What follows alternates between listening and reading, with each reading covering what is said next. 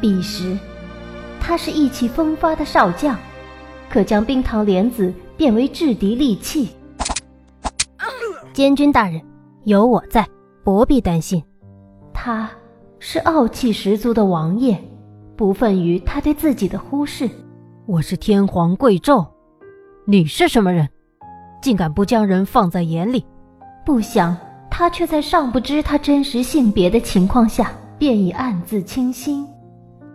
我很羡慕你身边的七星，可以有事无事都和你在一起。此刻她是太子送到她府上的姬妾，容颜娇美，身姿纤柔。王爷冷眼面对她的荒淫放荡，却意外发现她隐藏的真心。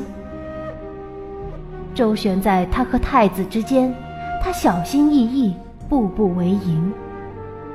本王这皇帝不比他人，心思缜密，这么多年了，连本王都摸不清他的底细。你当好自为之。妾身自当竭尽全力。皇权斗争的勾心斗角，这是他可以利用来为蒙冤惨死的亲人复仇的工具。然而当他自以为复仇成功之时，却发现真相之后还有重重迷雾。当铿锵战甲在阴谋中粉碎，他那三两稚儿环绕膝前的美梦是否尚有机会成真？